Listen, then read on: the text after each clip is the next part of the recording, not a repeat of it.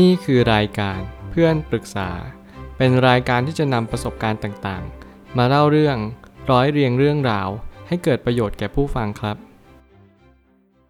สวัสดีครับผมแอดมินเพจเพื่อนปรึกษาครับ วันนี้ผมอยากจะมาชวนคุยเรื่อง ไม่มีเพื่อนคนไหนที่พอจะระบายความทุกข์ได้เลย แถมคบเราเพียงเพราะผลประโยชน์ มีคนปรึกษาว่า สวัสดีครับ คือตอนนี้รู้สึกดาวมาก รู้สึกว่ามีเพื่อนที่ไม่สนิทสักคน ที่พอจะระบายอะไรให้ฟัง ก็ไม่ได้สักอย่าง ทุกคนดูเหมือนเฉยเราไปหมดเลย แล้วยังชอบเอาเราไปนินทารับหลังแบบสนุกสนุกขำๆกันเอง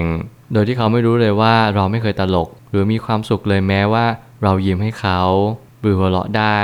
แม้กระทั่งเราไปเที่ยวเขายังไม่เคยชวนเรา ไม่เคยเอ่ยปากถามสักคำเหมือนว่าเราเป็นเพื่อนที่เขาคบไว้เพื่อผลประโยชน์ เราอยากจะถอยออกจากจุดจุดนี้มาก อยากตายไปให้พ้นพ้นโลกนี้ทำไมโลกไม่สวยงามเหมือนที่เราคิดไว้เลยนะ คำปรึกษานี้เป็นคำที่ผมเชื่อว่าหลาย ๆ คนอาจจะประสบพบเจอ ซึ่งแน่นอนผมก็มีโมเมนต์นี้ในชีวิตเหมือนกัน ผมมีโมเมนต์ที่รู้สึกว่าตัวเองก็มีชีวิตอยู่เพียงเพราะผลประโยชน์ แน่นอนเราต้องเท้าความก่อนว่า ทุกคนบนโลกนี้จะมีคุณค่าได้เพราะผลประโยชน์เท่านั้น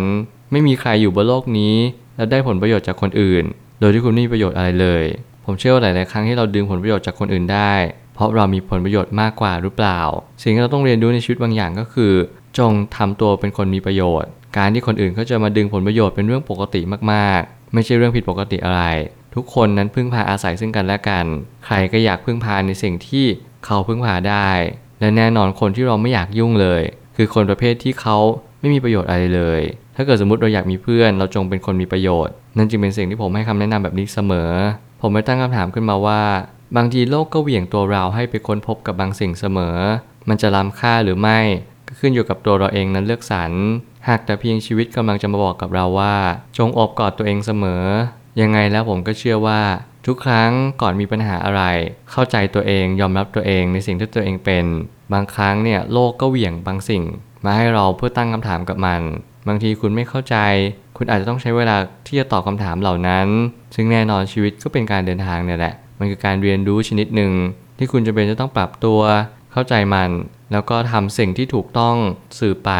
นั่นจึงจะเป็นความหมายในชีวิตอย่างแท้จริงที่ทุกคนนั้นตามหา ว่าเรานั้นอยากจะมีค่า เราอยากจะมีความสุข เราอยากนั่นอยากนี่อยากนู่นชีวิตเราจะเป็นไปได้ไหมบางครั้งเนี่ยเรา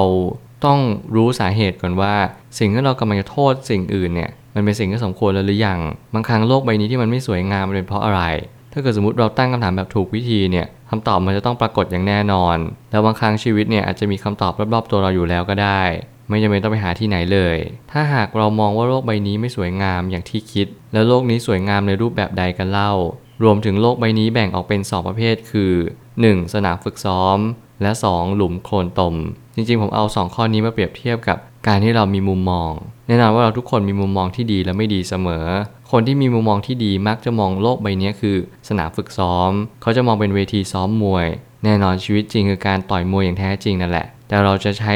บทเรียนบททดสอบ ไม่ว่าจะอะไรก็ตามแต่ การที่เราอยู่ในบ้าน การที่เราเจอเพื่อน การที่เราเจอสังคม แน่นอนผมเชื่อว่าสิ่งที่ยากที่สุด คือการเจอสังคม เราเจอคนมากมายร้อยพ่อพันแม่ คนดีบ้างแย่บ้าง นี่คือสิ่งที่เราอยู่ร่วมกันกับสังคมหรือเปล่า แล้วบางครั้งเนี่ยเราเจออุปสรรคมากมาย ทั้งข้างนอกทั้งข้างใน ทั้งภายนอกและทั้งภายใน เราเจออุปสรรคต้านทานมาแต่ละวัน บางครั้งเราก็ล้ม แต่บางครั้งเราก็ลุกขึ้นมา บางครั้งเราล้มลงไปแล้วเราก็นอนลงไปเลยก็ได้ นั่นคือหน้าที่เราหรือเปล่าที่เราจะย้อนกลับมาคิดถึงตัวเองว่าเราจะต้องสู้ต่อไป หรือเราจะยอมซีโรราบกับปัญหาทั้งหมดทั้งมวลนี้ที่มันเข้ามาในวันนี้ บางคนก็มองโลกใบนี้เหมือนหลุมโคลนตม ไม่ว่าจะเดินไปไหนมันก็ลำบากลำบนเหลือเกิน แต่ละย่างก้าวเนี่ยมันจะดูลำบาก มันจะดูทรหดอดทน มันดูยากไปสมดทุก ๆ เรื่อง แน่นอนจริงๆนะชีวิตก็เป็นแบบนั้นนั่นแหละ แต่ถ้าเรามองว่ามันคือสนามฝึกซ้อม เรามองว่าการที่เราเดินผ่านหลุมโคลนตมเนี่ยมันไม่ได้ตลอดไปหรอก ทุกชีวิตมีการเปลี่ยนแปลงเป็นเรื่องธรรมดา หลายครั้งที่เราอยู่กับความทุกข์แล้วเราจะคิดว่าเราจะต้องอยู่กับมันตลอดไป ผมจะมีคำแนะนำหนึ่งเสมอที่ผมบอกตัวเอง และเป็นการย้ำเตือนสติตัวเองว่าต้องคิดแบบนี้เสมอ ก็คือทุกอย่างไม่มีคาว่าตลอดไป ถึงแม้ทุกวันนี้จะดูมีความทุกข์เกือบทั้งวัน ผมก็ต้องบอกตัวเองว่า มันไม่แน่นะที่จะต้องมีความทุกข์แบบนี้เสมอ บางวันอาจจะมีความสุขก็ได้ อนาคตเนี่ยถ้าเกิดสมมติมีอะไรเปลี่ยนแปลงไป ความรู้สึกก็ย่อมเปลี่ยนแปลงไปตาม ผมเชื่อว่าความทุกข์หรือความสุขในวันนี้อาจจะไม่การันตีความสุขหรือความทุกข์ในอนาคต เพียงเพราะว่าเรามีมุมมองที่เปลี่ยนแปลงไปด้วย มันก็ทำให้เรามีความคิดต่อสิ่งสิ่งหนึ่งเปลี่ยนแปลงตามไปเช่นกัน เราจึงจำเป็นจะต้องค่อยๆคิดวิเคราะห์และก็แยกแยะว่าปัญหาที่แท้จริงคืออะไร เราเบื่อวันนี้เราจงแก้ที่วันนี้ ไม่จำเป็นจะต้องไปคิดกังวลถึงอนาคตจนถึงขั้นไม่ยอมทำอะไรเลย หาสาเหตุให้เจอแล้วแก้สิ่งนั้น สิ่งนั้นจะถูกแก้ไขอย่างแท้จริง โลกนี้ไม่มีหน้าที่บอกให้เราทำสิ่งใด และโลกย่อมมอบพื้นที่ให้แต่ละคนเท่ากันเสมอ คล้ายๆ กับคะแนนจิตพิสัยที่คุณครูมักจะบอกว่า คะแนนเต็มอยู่แล้ว 100 คะแนน มันอยู่ที่เราเลือกว่าจะลดมันลง หรือจะให้มันเต็มอยู่อย่างนั้นถ้าเกิดสมมติเรามองชีวิตหรือว่าโลกใบนี้เหมือนคะแนนจิตพิสัย สิ่งหนึ่งที่ผมสงสัยในวัยเด็กก็คือ คุณครูมักจะบอกตอนเปิดเทอมเสมอว่า นักเรียนทุกคนมีคะแนนจิตพิสัยเนี่ย100คะแนนเต็มอยู่แล้ว ถ้าเกิดสมมติเราทำพฤติกรรมที่ไม่ดี แน่นอนว่าคะแนนจิตวิสัยนี้ย่อมลดลง ถ้าเกิดสมมติเราลองเปลี่ยนความคิดเปลี่ยน mindset แล้วเราลองเข้าใจดูว่า ถ้าเกิดโลกใบนี้ให้พื้นที่กับเรามา 100 พื้นที่ มันคือหน้าที่เราหรือเปล่าที่เราจะต้องรักษา เราจะต้องเป็นคนดี นั่นคือหน้าที่ของเราทำไมเราถึงต้องเป็นคนดี เพราะว่าการที่เราจะเป็นคนดีทำให้เรามีพื้นที่เพิ่มมากขึ้น อย่างน้อยที่สุดอาจจะไม่ได้เพิ่มไปกว่าเดิม แต่แน่นอนมันก็ไม่ลดลงไปกว่าเดิม หลายครั้งที่เราตั้งคำถามว่าเราอยากจะเป็นแบบนี้ ฉันต้องการเป็นแบบนั้น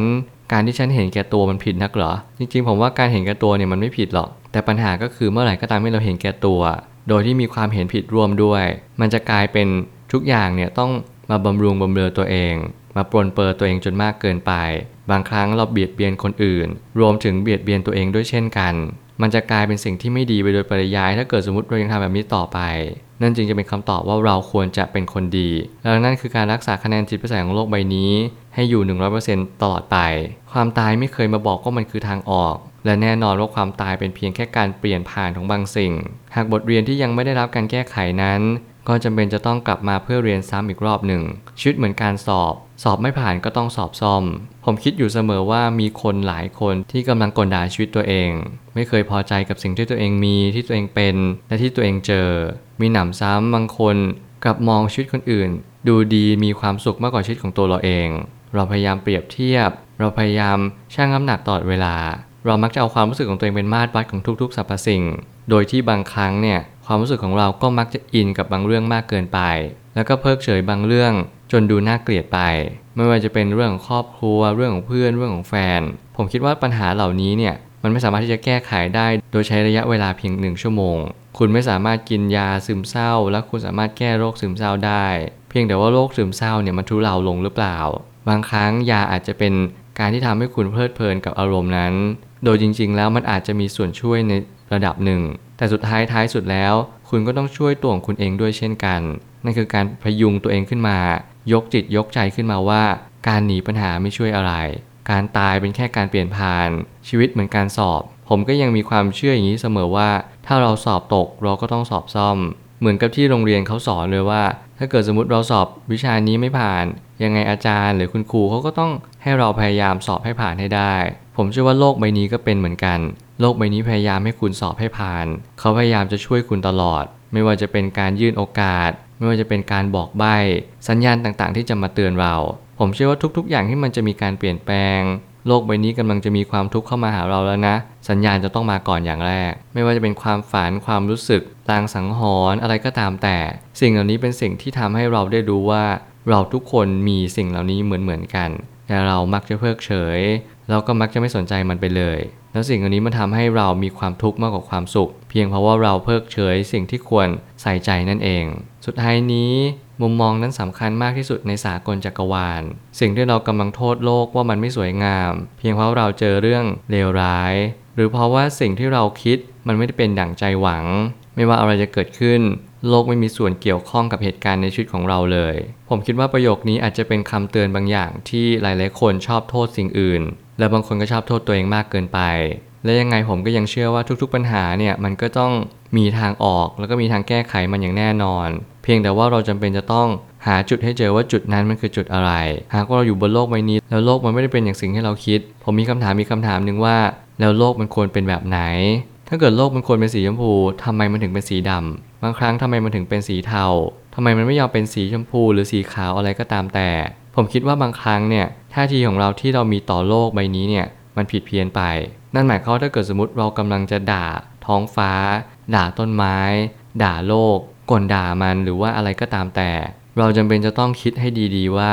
สิ่งเหล่านั้นมันช่วยให้ชีวิตเราดีขึ้นได้จริงหรือเปล่า แต่ถ้าเกิดสมมติโลกมันยื่นบางสิ่งให้กับเรา แล้วเราพยายามคิดหาทางออกมันว่าโอเค นี่คือสิ่งที่เราควรจะแก้ปัญหา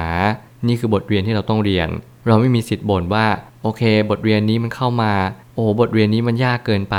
ผมคิดว่าหน้าที่เราคือพยายามพัฒนาตัวเอง แล้วก็ไปถึงตรงบทเรียนนั้นแล้วก็แก้ไขมัน ไม่ว่าจะนานสักแค่ไหนคุณจำเป็นต้องทำให้ได้ เพราะนี่คือบทเรียนที่คุณจำเป็นต้องเรียนรู้มัน มันไม่มีทางอื่นนอกจากพยายามแก้ไขและปรับปรุงตัวของตัวเอง พยายามลดการโทษตัวเอง และพยายามมองปัญหาแล้วก็แก้ไขที่เหตุ นั่นคือการแก้ไขอย่างถูกวิธีที่สุด ผมเชื่อว่าทุกปัญหาย่อมมีทางออกเสมอ ขอบคุณครับ รวมถึงคุณสามารถแชร์ประสบการณ์ ผ่านทาง Facebook Twitter และ YouTube และอย่าลืมติด Hashtag เพื่อนปรึกษาหรือ f r ร e n d t a l k ด้วยนะครับ